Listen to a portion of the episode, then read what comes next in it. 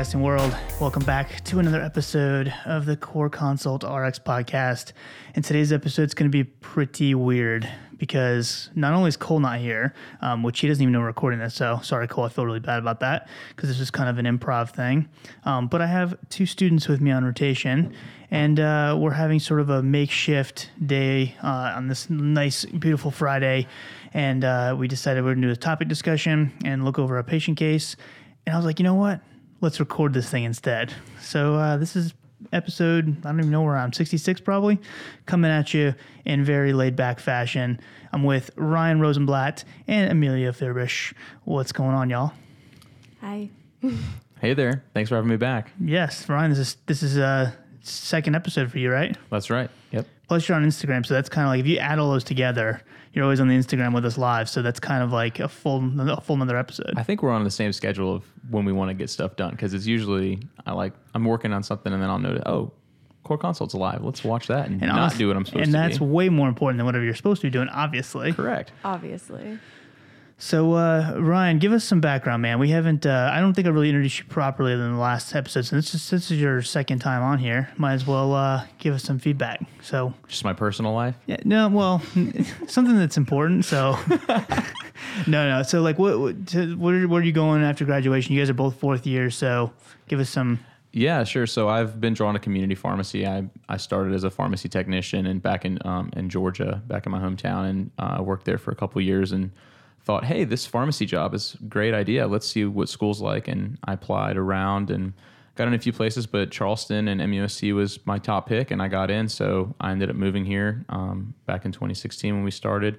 And you know, I didn't honestly know too much about what pharmacy was outside of community and retail. So it was really cool to go to MUSC at the Academic Medical Center and, and learn about that and have the opportunity to shadow different clinicians and MDs and whatnot. But still, at the end of the day, I, I'm still drawn to retail and community. Um, I really like counseling patients. Um, this community rotation that we're on with you is cool because it's in a clinic, and that's the reason I picked it. Besides hanging out with you most of the time, but the um, the community clinic setting is interesting and kind of a hybrid, and I really like that. But most likely, um, I do have a job right now um, at an independent pharmacy and another job with um, Publix Pharmacy. So I'm trying to see what happens after school. Um, Publix is a great company, but uh, bottom line is I really want to be in retail and um, and counsel patients.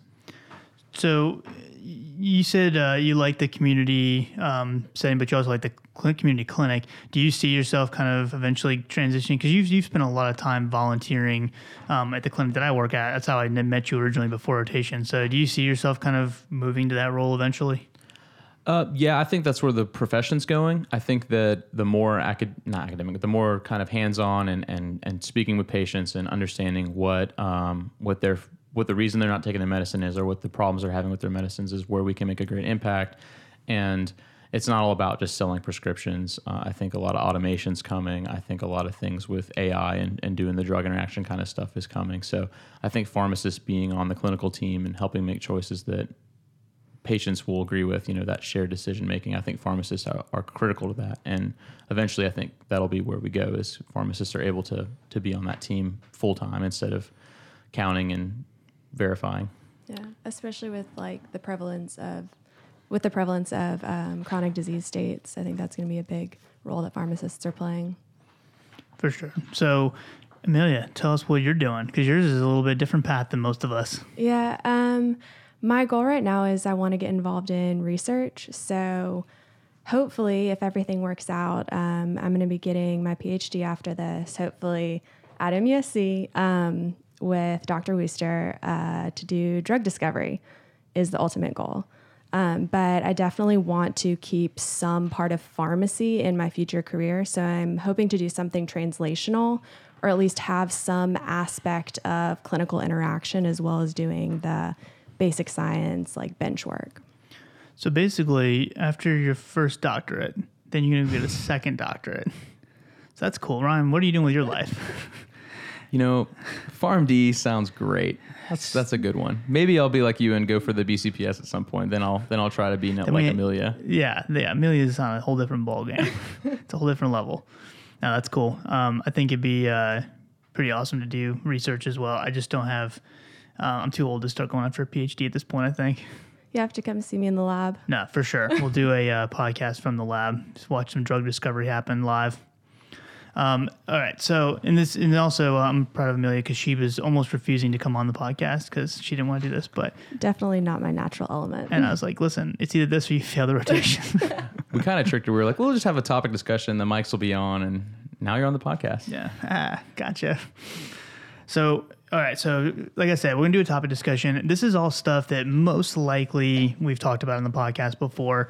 Um, I'm pretty sure we've covered all these, bef- you know, topics, but um, we're going to do a patient case. And this is a pretty basic one, but it'll, uh, you know, just kind of, I guess, give us an opportunity to review some of the stuff we've already covered. So, you know, apologies if you're looking for the the new new information, but this is definitely stuff that's important and you know again stuff we've probably covered, but it's always good to review.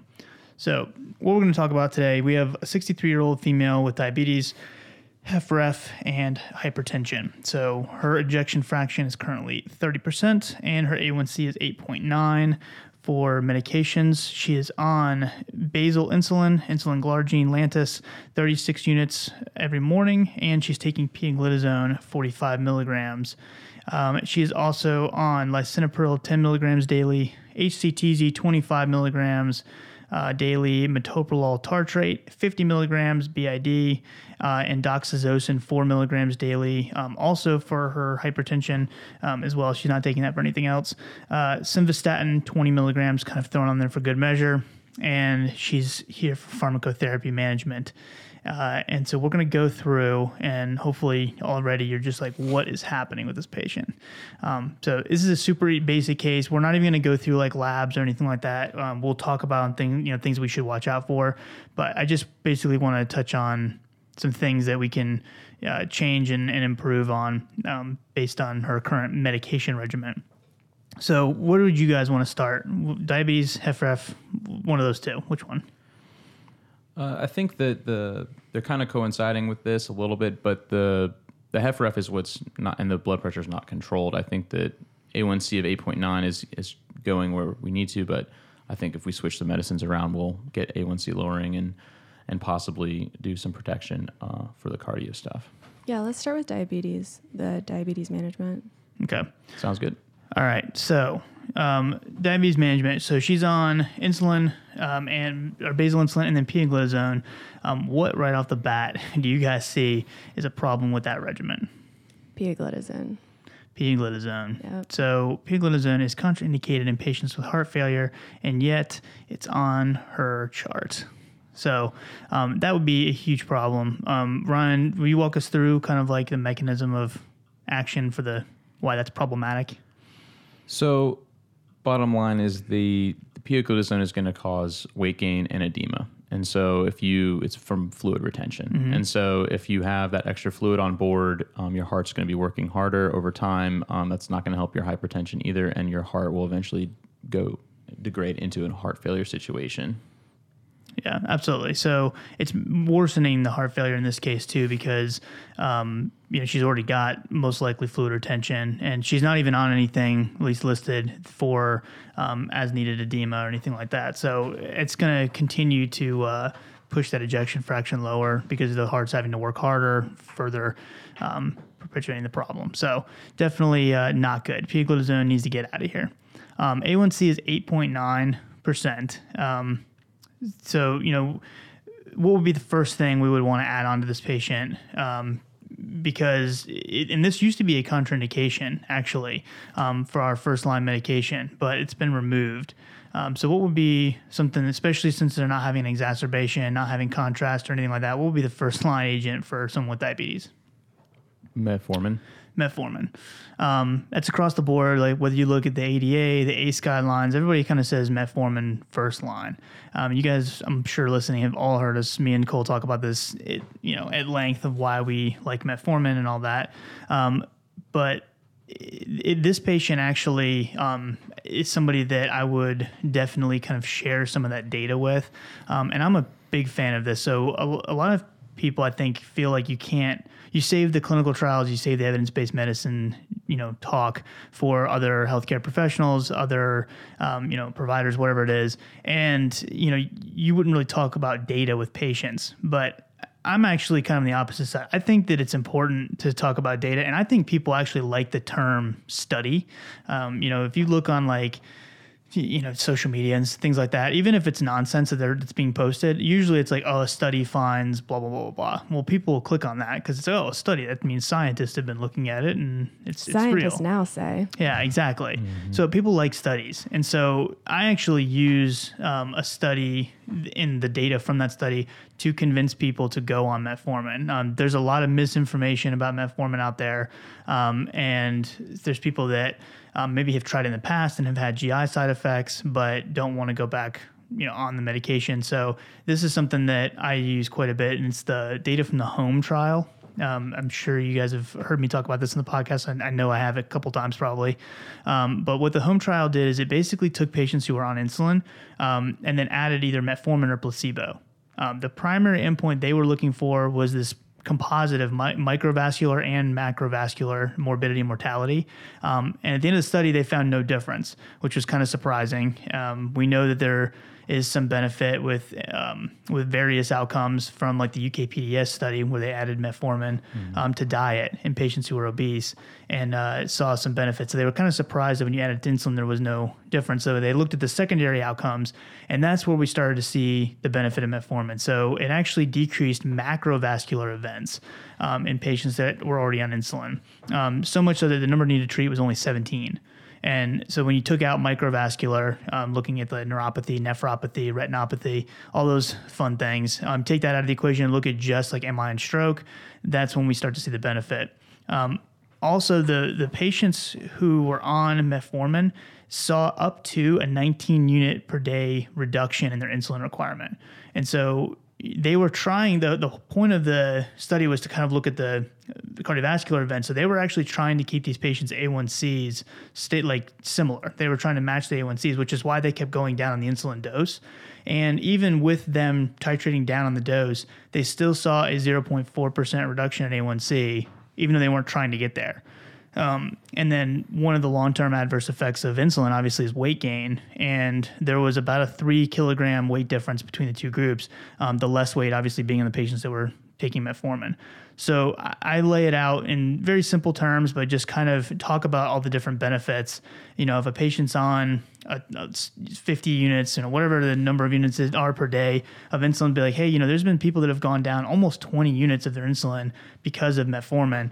You know, if they're worried about GI side effects, talking about the um, the different uh, extended release formulations that we have available and that, that can help talking about taking it with food talking about starting the dose really low and titrating up. There's so many different things you can do to kind of sell metformin um, but then also addressing any concerns. There's uh, other things that have come out like um, talking about liver problems or kidney problems and, and addressing those concerns of patients and ensuring them that uh, it's one of our most studied drugs at this point for diabetes and across the board with all the expert panels and guidelines that it's it's first line unless it's specifically contraindicated. So as long as this patient's kidneys are okay, you know, above 30, and um, you know, it used to be uh, heart failure was a contraindication, but they've removed that um, since, and so heart failure in this patient um, wouldn't be a contraindication. So this would be something that we could consider um, metformin um, in so this patient. With the the interesting thing is the dose of the metformin was 850 milligrams just once a day. Is that correct? I believe they could titrate up to three times a up day, times. which okay. is where if you look at the, we always go to 2,000 milligrams yeah. of metformin, but technically speaking, you can do um, 2,550 milligrams of metformin a day. Okay. So um, that's like considered the max dose, but we usually stop at 2,000. Um, so metformin would definitely be an option. Um, the other thing that's interesting too is if we look at the new ADA guidelines, the newest 2019 um, guidelines, you'll see that the the breakdown for diabetes treatment is based on you know whether or not the patient has um, other comorbidities. And so, specifically speaking, if the patient has um, heart failure or CKD, um, and they're already taking metformin as first line, they kind of give you a target as far as what next line treatment you should should use.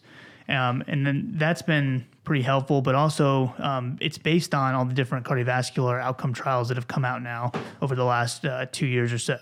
And um, given us a lot more insight into what to use second line. And so this patient is already on basal insulin, um, but you know if if we want to keep them on that, we definitely can. But you know, just algorithmically speaking, um, after metformin, we would have very clear guidance as far as which medications to use next. Um, one of y'all want to take the lead on what we would do next? Um, I have a question. Yeah. First, as well, when would we ever use a TZD? Like, I only really see them in the instance of us taking people off them. So, is there any reason that you would specifically choose to put a patient on that medication? on a TZD. Yeah. So if you look at the new ADA guidelines, like their algorithm, the one that kind of sticks out, um, TZD would be in the either the TZD or sulfonylurea as far as like second line options would be in patients who cost is a major issue. Um, they are very cheap and they do lower some A1C, but we just have to worry about a lot of side effects. So if a patient literally can't afford the new medications, which you know the clinic that we've been working at has that issue in some patients, so we see more sulfonylureas being Definitely. used um, and some TZDs more than we would want to. However, in some patients, you just don't have a choice. If they can't afford it, they can't afford it. Um, so that's really, for me anyway, the only patient population that I would really try to aim for um, using one of those agents is patients who just literally can't afford anything else. Yeah, but then even with that, I feel like I would personally have a preference for a sulfonylurea, but I'm not sure why I think that. I mean, I guess it's just that the side effects of the TZDs are so bad. But is there any reason you would choose, like, what would be a side effect of a sulfonylurea that would cause you to choose a TZD over one? Hypoglycemia is a little bit more prevalent Hypoglycemia. with uh, sulfonylurea. Okay. And so that, especially in elderly patients, um, you know, would be a concern. But again, like TZDs, we're worried about um, potential increased, you know, bone mineral density loss, like fracture risk. Um, we would be worried about. Um, you know, like uh, the obviously the heart failure is a con- is a concern, um, and then you know there's a possible concern with like um, bladder cancer in males um, that may or not may or may not be there. Um, th- there's just a whole bunch of serious adverse effects that you know we'd have to consider. But yeah, sulfonylureas do have a high prevalence of um, hypoglycemia. Hypoglycemia. and so if, you know the big one to stay away from would be glimepiride. That's got the most uh, occur- the strongest occurrence of hypoglycemia. But glipizide and glimepiride both can also do it. So uh, you just have to weigh out the options and make it patient specific. Yeah. We would probably see sulfonylureas used more frequently though. yeah. Go ahead, Ron. What do you say? I was just gonna start walking down the algorithm with the fact that there's two currently SGLT2 inhibitors that are the evidence-based ones for heart failure and well ASCVD outcomes, which is the empagliflozin Jardiance and the canagliflozin uh, Invokana. Um, so that those are the two that I would probably look at first for this patient, depending on insurance opportunities or if they could get it covered in another way. Um, and so that's where I think we should head if if the uh, if they could afford it. But I think it's great to bring up that if they didn't have insurance or something, we could talk about the sulfonylureas. What side effects would you be concerned about? Go ahead, Ryan. Take it away. There's uh well, so there's the first one that kind of was the red flag, and we weren't sure if it was a class effect or not. I don't believe it's been proven to be, but the um, there's an increased risk with Invokana with um, amputations. Uh, so that that originally kind of steered people towards the Jardiance, but now there's been a recent development where there's this terrible. You can get a terrible, um, basically urinary tract infection that uh, develops into Fournier's gangrene, which is very terrible. Do not Google. Um, but basically, that's a very serious uh, condition that has been associated with um, SGLT2 inhibitors. And so that's something to be on your radar, uh, especially. I think it was worse in men. Um, so we got the we got that kind of on our radar. But I think that I don't think the incidence was too high, but it's one of those things that's kind of shocking when you when you find out that. And I guess it makes a little bit of sense because there is an increased risk of UTIs in um, both sexes with uh, with those. Because think about the mechanism of action, you're you're ending up spilling more glucose into the urine, which can be a food source for some kind of infection or some kind of infectious um, bacterium. Bacterium, okay. So that's maybe where that's related to. That's speculation, but I would hope that someone would say something if they saw basically a gangrene. Everyone's aware of that. Or at least, yeah, making sure that your patients are aware that that is a rare but pretty serious side effect. Yeah, I think it's been, I want to say it's less than 100 patients, but still, that's a, a lot of patients that have um, had case reports of that happening. I know um, toward, I think 55 unique cases were presented up until um, January 31st, 2019, but I believe there's been more since then reported. And for those of you who are not familiar, you know, Fournier's gangrene is is necrotizing fasciitis of the uh, perineum or the genitals. So it is no good, and it has uh, cost some people their lives. And so um, definitely something to to consider. Um, basically, you know, if a patient is experiencing symptoms, you know, redness, tenderness, swelling um, of the genitals, especially if they have a fever, um, they need to make sure that they report those pretty quickly because it is treatable, but you need to go and Catch get it treated. quickly. Yeah. Um, and Ryan, you brought up a good point as far as the mechanism of action. You know, the SGLT2s, they are taking your basically your body is able to to reabsorb glucose up to you know around 180 to 200 or so milligrams a deciliter um, of glucose in the urine and reabsorb that. And it basically just lowers that threshold. And so you it's dropping it all the way down to around 100 or so um, maybe even less. And uh, you know so it's greatly ex- increasing how much glucose you're excreting um, which is is a very interesting um, mechanism of action. It's kind of you know a, a new way that we've been treating diabetes, um, but also seems to be um, a way of getting excess fluid off off the body, um, which kind of can be why we're seeing some of this potential heart failure benefit in these patients. If you're excreting excess volume, um, then you're potentially reducing some of the stress on the heart. And uh, if you look at the first one that had outcome data was Jardiance, empagliflozin, um, with the EMPA-REG outcomes study. Um, that one showed um, specifically looking at heart, heart failure hospitalizations. Um, it was a decrease in hospitalizations due to heart failure, and um, the number needed to treat was 71, um, and also had a decrease in cardiovascular mortality by number needed to treat of 45. So uh, that was kind of the first one that we had that uh, gave us some some insight as to maybe this is a good option for patients with heart failure.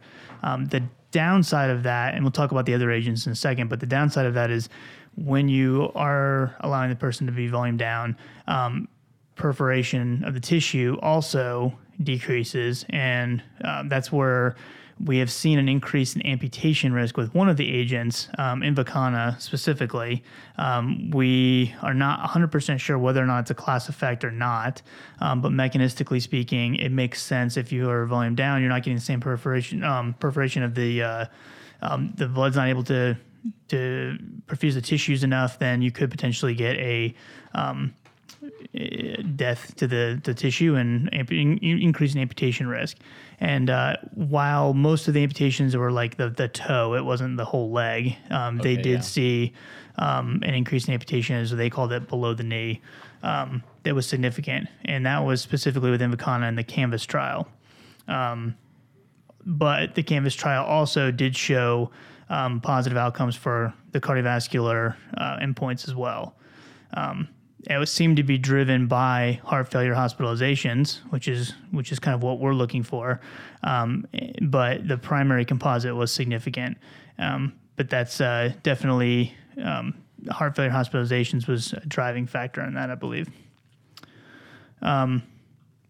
And then I uh, will go ahead and mention um, the the newest one is the Declare TIMI trial. Um, that one is something that um, was was shown um, with Farxiga. Uh, they were trying to also show that it had cardiovascular benefit, um, and unfortunately, the only thing that was significantly different in that one um, was the reduced hospital heart failure hospitalizations.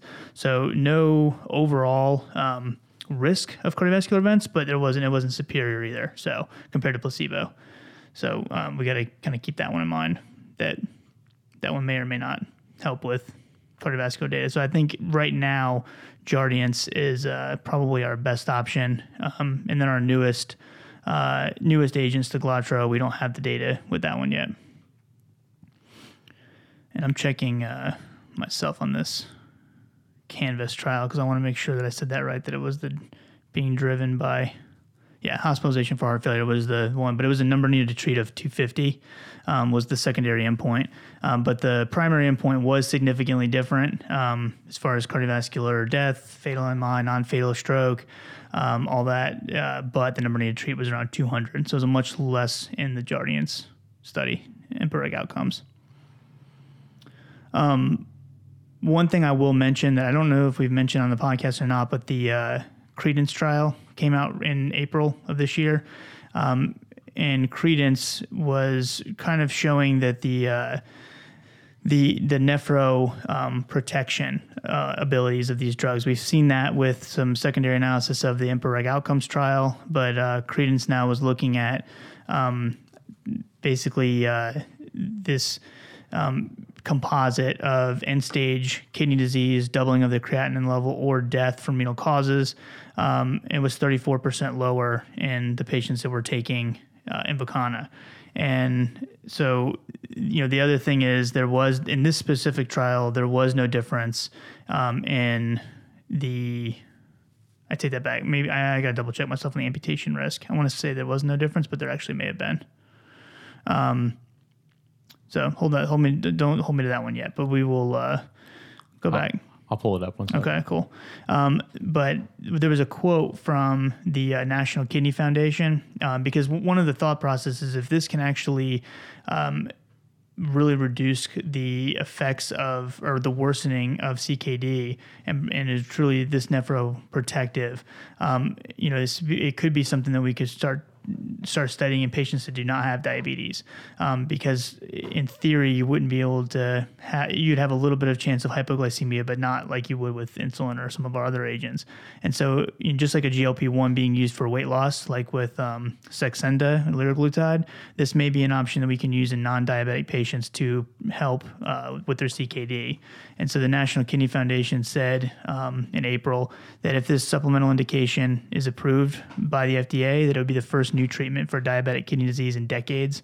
And so now the kind of the race is on to see if we can study it in patients that don't have diabetes or um, have uh, GFR less than 30. Um, one of the things that the Credence trial did show too was that the A1C of lowering effects really diminish when you get to creatinine clearances around 30. Um, and so we know that the A1C effects is kind of what we're originally looking for. Um, that doesn't seem to be there, but the nephroprotection is still there. So that's where the idea of maybe when you're treating patients with CKD, they don't even have to have diabetes. We can still use this and get some benefit. So, um, and yeah, the, it says uh, no difference in rates of amputation. Yeah, sorry, it took me. You're so fast. So, um, yeah, the, the, maybe the amputation risk was just kind of a, a fluke with um, the, uh, the canvas trial, but it definitely makes sense mechanistically. So, Yeah. um, all right, we talked about all those. Um, w- you know, the uh, GLP ones we've talked about at great length, and um, and I think that uh, we don't necessarily need to go into that because they don't have as much heart failure data that we can use. But no, if it's if it's just ASCVD that we're worried about, then um, definitely uh, GLP one would be something that we're looking at going. All right. Um, for diabetes, I mean, anything else you guys want to mention for that?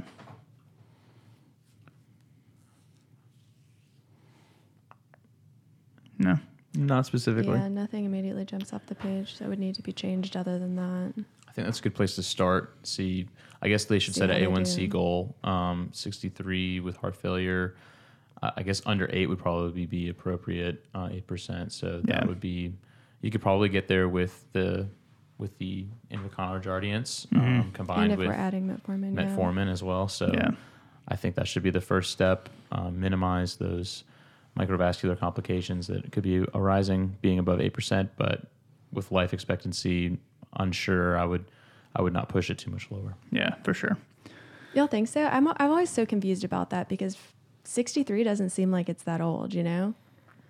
Well, Like, 63 with heart failure I and diabetes um, may not. So the the way I like the American College of Physicians um, their guidelines for diabetes, they actually say if the person has a 10 year or less life expectancy, that you don't even necessarily need an A1C goal. You just want to treat for symptom relief. Yeah. So I would say that if you kind of look at the ADA guidelines versus those, you know, I think somewhere in the middle is Yeah. probably pretty accurate. So, like Ryan said, maybe going less than eight, maybe 7.5 if the person can tolerate it.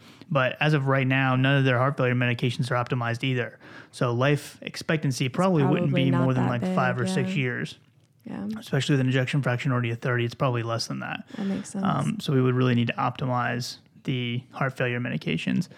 Um, the uh, the great Dr. Wirt um, was just showing, sharing a study with us on this uh, cruise we went on, um, where they looked at heart failure um, patients and s- to see who was optimized on their regimen, and it was like one percent of patients being treated by cardiology um, or fa- family medicine um, was actually optimized on their medications for That's heart failure.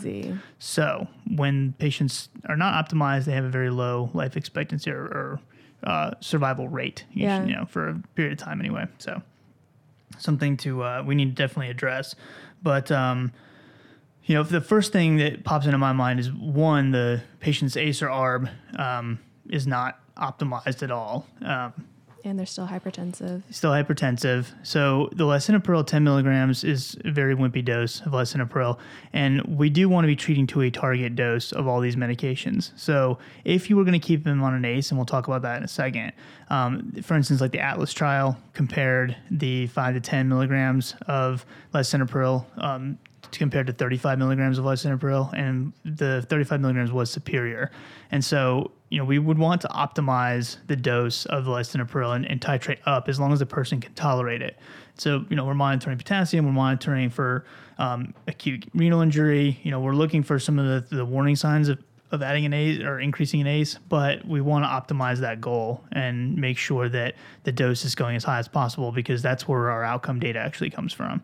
So we would want to move this person up to 40 milligrams a daily, um, daily with lisinopril if possible. Um, and then the other thing would be if a patient needed to be switched um, to a different medication, which you know we, we, we've we've talked about Entresto on this podcast before, but Entresto, um, if you're not familiar with it, still is sacubitril and uh, which is a neprilysin inhibitor and valsartan, and it's a fused molecule, so it's not a true like compound medication. It's it's a fused molecule, so it's its it's its own thing, and um, it it was compared directly to enalapril um, in the Paradigm HF trial, and so it was significantly um, better than enalapril for uh, treating um, heart failure patients with an ejection fraction, I believe, of less than 35. Um, and it was superior for heart failure exacerbations and hospitalizations and um, for mortality. So definitely uh, seems to be a uh, better option. Um, However, you have to make sure the patient's blood pressure can handle it, um, and you would really want to uh, watch for angioedema, um, as well as increase in potassium and some of the other things we'd watch out for with an ACE or ARB. Um, if you were going to switch this person to Entresto, we would have to have a 36 hour washout period um, of the lisinopril to allow that to get out of the person's system before we started Entresto which that's the part that's super important. Um, I think I've shared this story before, but I've actually seen uh, when I was working in retail, um, there was a patient who, when Entresto first came out, the computer wasn't blocking the interactions. And I was actually just happened to be in that pharmacy to get something printed. I was working in the back office, and I, the pharmacist was asking me about the drug and stuff. And so I told them to make sure you cap that because the patient said they were still on enalapril. And uh, so we put a consult on there, and um, the pharmacist called me a few days later and said, "Hey, uh, just I want to let you know that um, I talked to that patient, and uh, it was actually the patient's wife, and they said that um, you know I told them about the warning and everything. And she said, well, we actually just got back from the hospital because he was given samples at the clinic, never was told to stop the ACE inhibitor, and had angioedema." And you know this is a drug that's contraindicated in someone who has a history of angioedema. So now you got a real dilemma there of was it the ACE ARNI as they call Entresto combo, or was it truly just a patient had angioedema? Um, you know, do you re reattempt to start that, or technically by you know indications you shouldn't? So you potentially took away a drug from a person that has very good um, outcome data away from a patient that uh, could have used it. So, That's unfortunate for sure. washout period, very important. 36 hours. 36 hours. 36 hours. Um, the other question that will come up is what happens if the person does have angioedema and on an ACE inhibitor? So you can't use an ARNI, so you can't use Entresto. Um, but what about an ARB? Because we also have outcome data with an ARB. You can use an ARB. So if you look at the guidelines, they do say that you can use an ARB in patients who are contraindicated to use an ACE inhibitor, even if that contraindication is uh, angioedema. Yeah. And that data comes from a few different places, but one of the biggest trials was the uh, CHARM-Alternative. Um, it was looking at candesartan in patients who could not tolerate an ACE, and there were 40 patients in that study who had um, angioedema listed as the reason they couldn't tolerate an ACE. And at the end of the study, 39 were completely fine when they switched to candesartan. Um, one of the patients I think they thought was having angioedema, but he ended up being fine, but they had already um, taken him out of the study.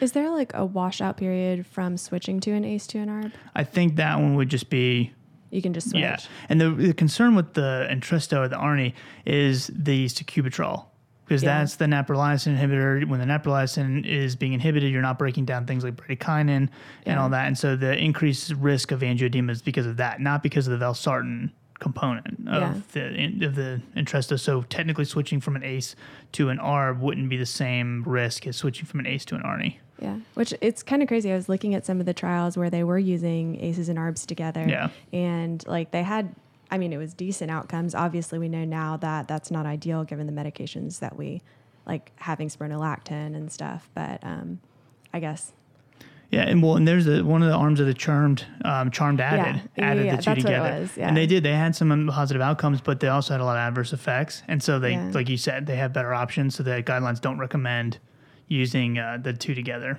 Yeah. But yeah, you can. I mean, there's people that tried it. Yeah. I was just kind of crazy because I feel like we learn always like no aces and arbs together, which ideally we wouldn't, but it Yeah. was kind of interesting to see the actual data. For sure.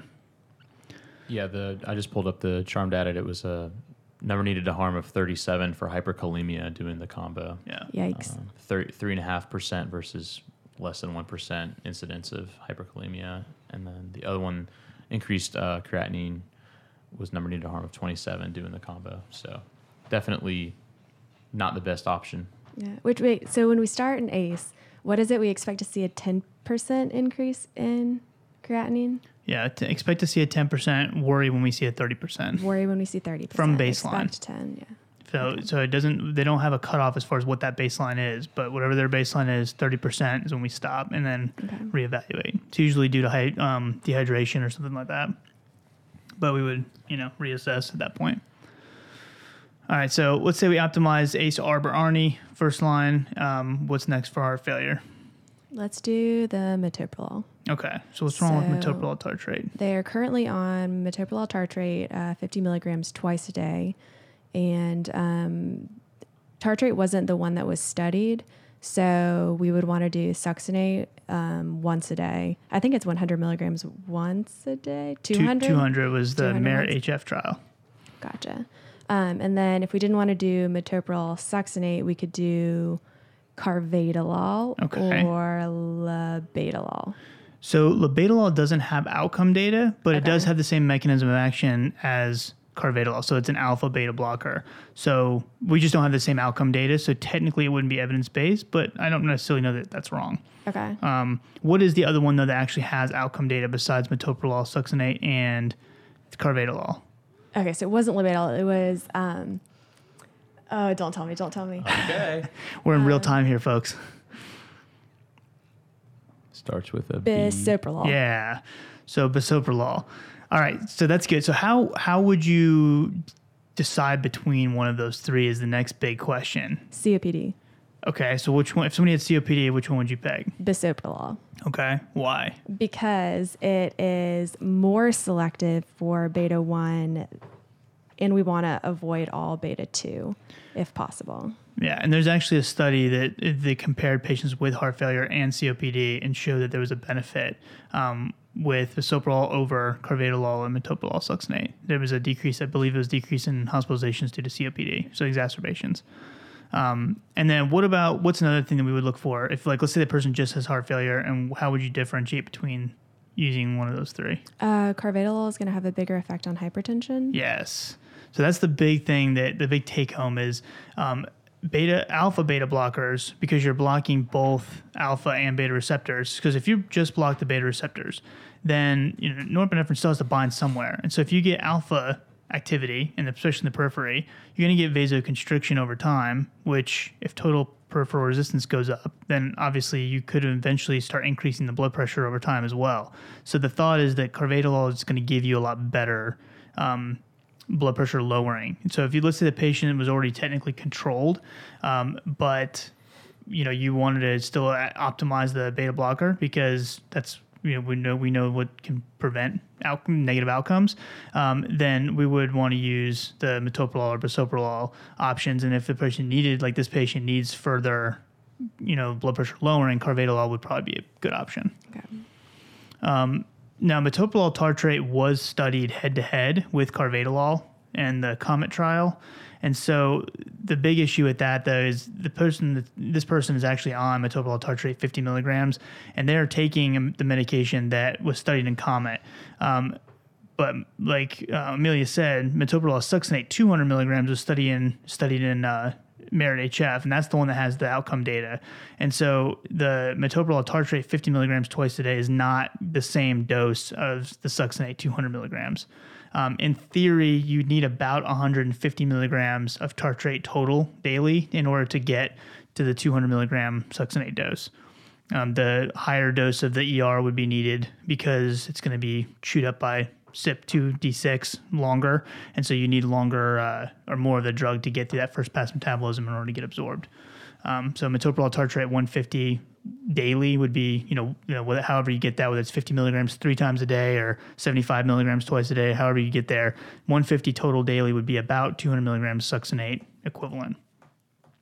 Um, so we would want to optimize the beta blocker. Um, what would be the next agent that we could add on for HFrEF? Um, we could do an aldosterone antagonist, so spironolactone or a eplerenone. Yeah. So um, spironolactone and eplerenone, those two are you know aldosterone antagonists, like you said, and also if you think about it, kind of like for even blood pressure lowering, that's like the next step on the RAS system, right? So if you're blocking the first part of the RAS system, um, that angiotensin one to angiotensin two, um, the next step is aldosterone production. So if we're also blocking that, then we are uh, kind of inhibiting that whole system. Um, so the, the big thing to consider with spironolactone is you know we're we have data, outcome data with both. So we have with we have RALES trial with spironolactone showing um, reduction in events with uh, HFrEF, and then we also have um, and em- emphasis with eplerenone.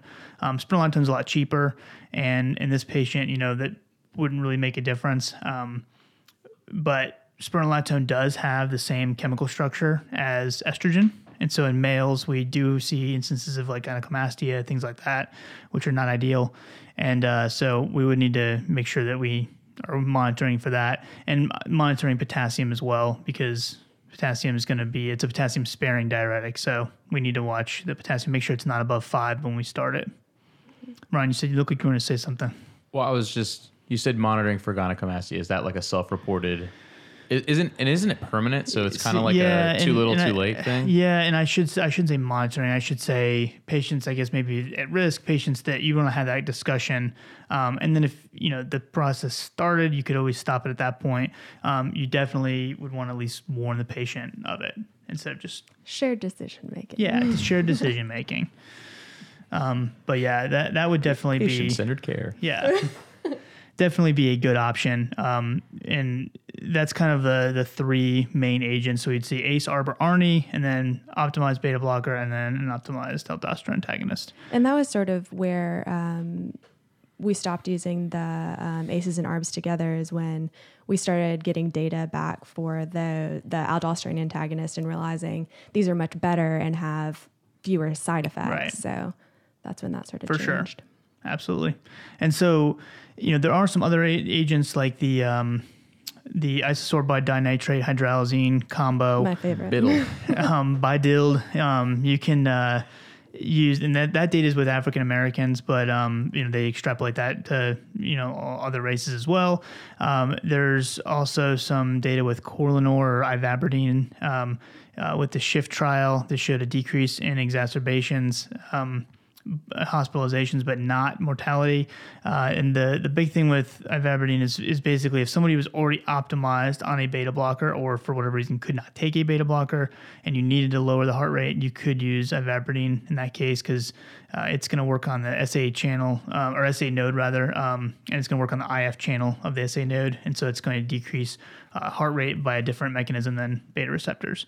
Um, but there's no there's no mortality benefit to it, so it's a very expensive drug, and not very many people would be a candidate. And for the hydralazine and isosorbide dinitrate, I think that that was something you could use if they weren't able to tolerate an ACE ARB.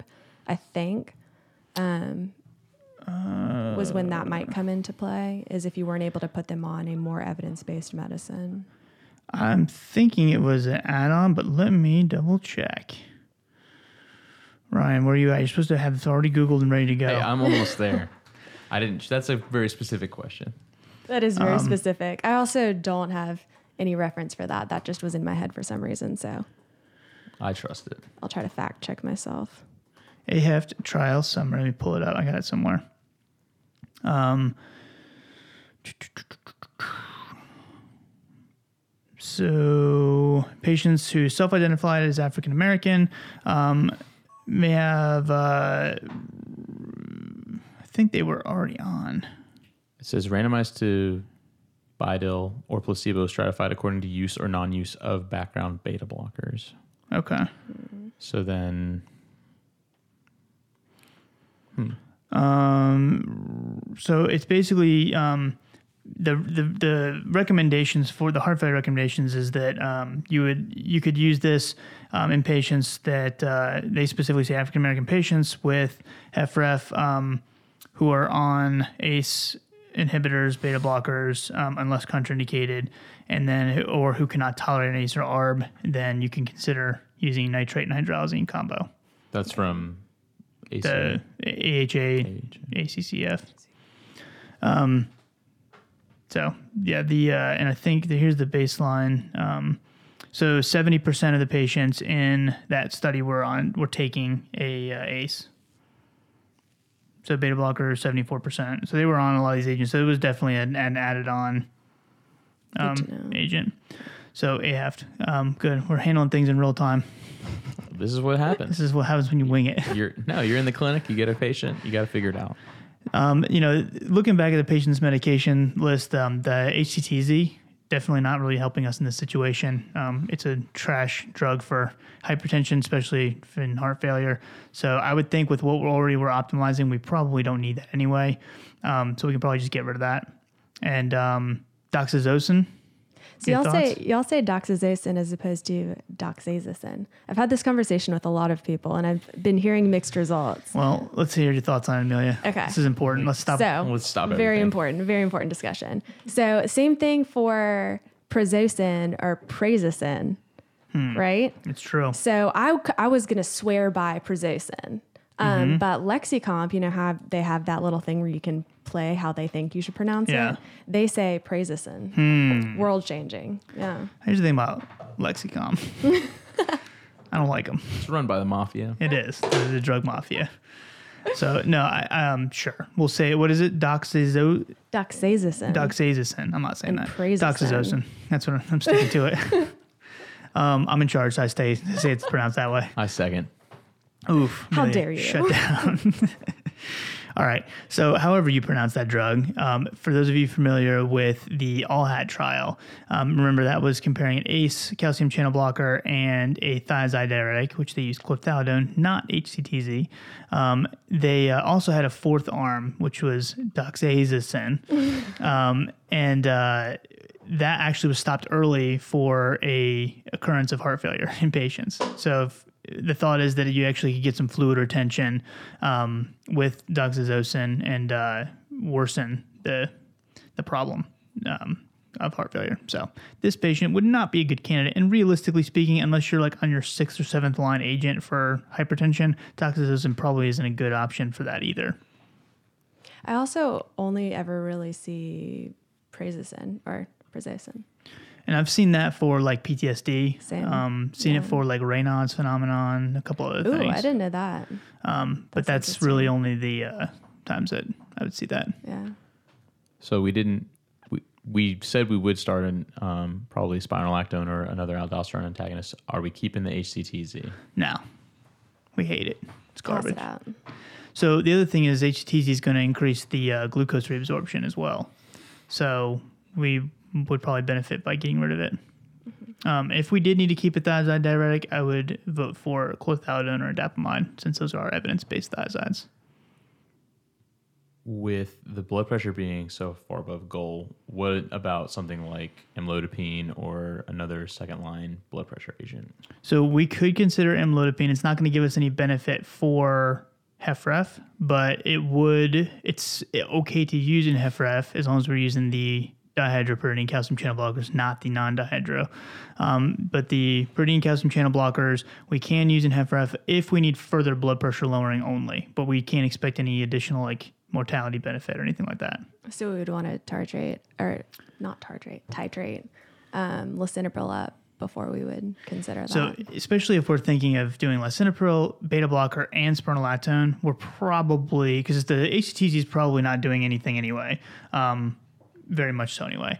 Doxazosin, eh, garbage. So those two, you know, I, I think that if we get rid of those and replace them with better agents, and we're increasing the uh, ACE or ARB, um, or giving them Entresto, then I think that we're going to be golden as far as blood pressure. That's true. I kind of forgot about carvedilol, so probably wouldn't jump to jump the gun. we would just need to monitor. We would bring this person back pretty frequently until For they were controlled. Give them the VIP treatment, as we say at the clinic. Yeah. Um, Every Friday. We'll see you next Friday. see you next Friday.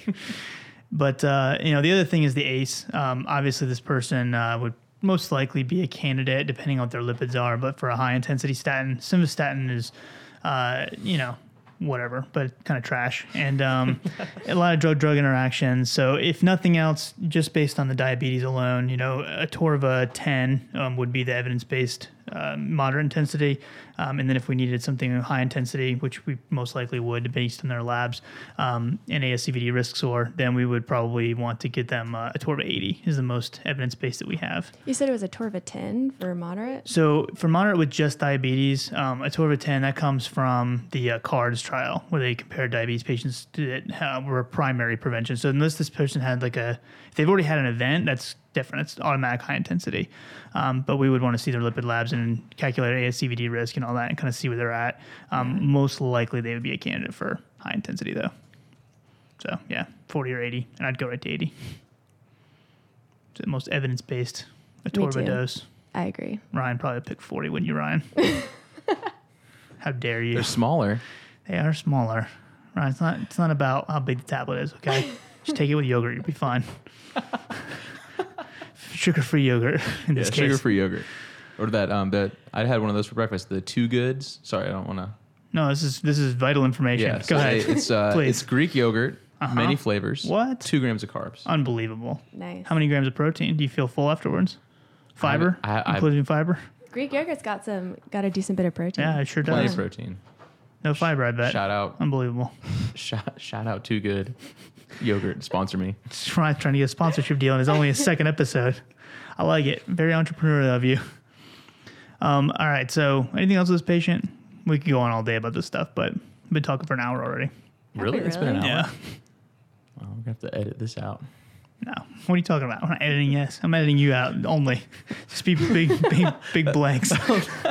Ryan, what's your thoughts? It went for from me talking hour- again. It went from an hour to uh, 55 minutes. Yeah. Oh, thanks. I'm just kidding. thanks for letting me contribute today. Uh, I'm just kidding. Um, But yeah, so that's our uh, little quick topic discussion. We've already talked about HFrEF and some other stuff this month, so I want to make sure we kind of talk about it again and follow up. Maybe some as needed furosemide. Yes, some as needed furosemide. Make sure they're monitoring their weight, daily weight checks, weekly weight checks, all that jazz. so would this um, would this patient be someone you would see like coming? I guess for pharmac, we said pharmacotherapy management in a cool setting like where you work, but um, the I guess my question is when is like a cardiologist kind of defaulted to versus trying to manage this patient in more of a primary care. Is kind of so I, I would hope this patient is seeing a cardiologist. Um, but like we've seen in our clinic, not all of them do Right. that. And so if you are managing, I mean, you could technically manage it in primary care if you had to, but I would think a cardiologist should be involved in this for sure, Right. if possible. especially if they've had hospitalizations or something like that. That yeah. would be you would definitely want um, the uh, a cardiologist involved for sure, if possible. But it all comes down to what the patient can afford, what they're willing to go to, who they feel comfortable with, all that. So if you have to, definitely important for primary care to understand how to treat as well. I think that's the big impact we can make too. It's having the phone call saying, "This is what we just went through with the patient. This is what's going on." Yeah, for sure. Shared decision making, like Amanda said, with all the healthcare professionals, including the patient too. What else? Anything else on this patient? Anything else we didn't talk about? Is that it? Is that a wrap? I think that's a wrap. I think that's the first uh, topic discussion that preceptor's ever done on on recording. Nice. Yeah, it's never been done before until today, people. you heard it here. And you could tell it was improv by- based on us having to look up multiple things. That's right. Dreams came true today. Yeah, honestly, I feel good about it. I feel this like this puts me in the running for uh, greatest preceptor of all time. Definitely. Definitely. All right, make sure you tell exactly what I the, was make sure you tell the school that. All right, y'all. Well, appreciate it. Thank you guys for listening, and uh, I hope this was somewhat helpful. Not too much of a review, but um, yeah. So if you guys like the podcast, and uh, you make sure you subscribe and throw us a comment, a rating, all that fun stuff, we appreciate it greatly. Um, if you have any questions, feel free to email us. Um, Cole will be back with me soon, and um, we will. Uh, this has been a really busy month, so we haven't had too many episodes. So I apologize about that, but we will get back on track in June and start cranking them out. So thank you guys so much for everything uh, and for listening, supporting, all that. And uh, we'll talk to you soon. Have a good one.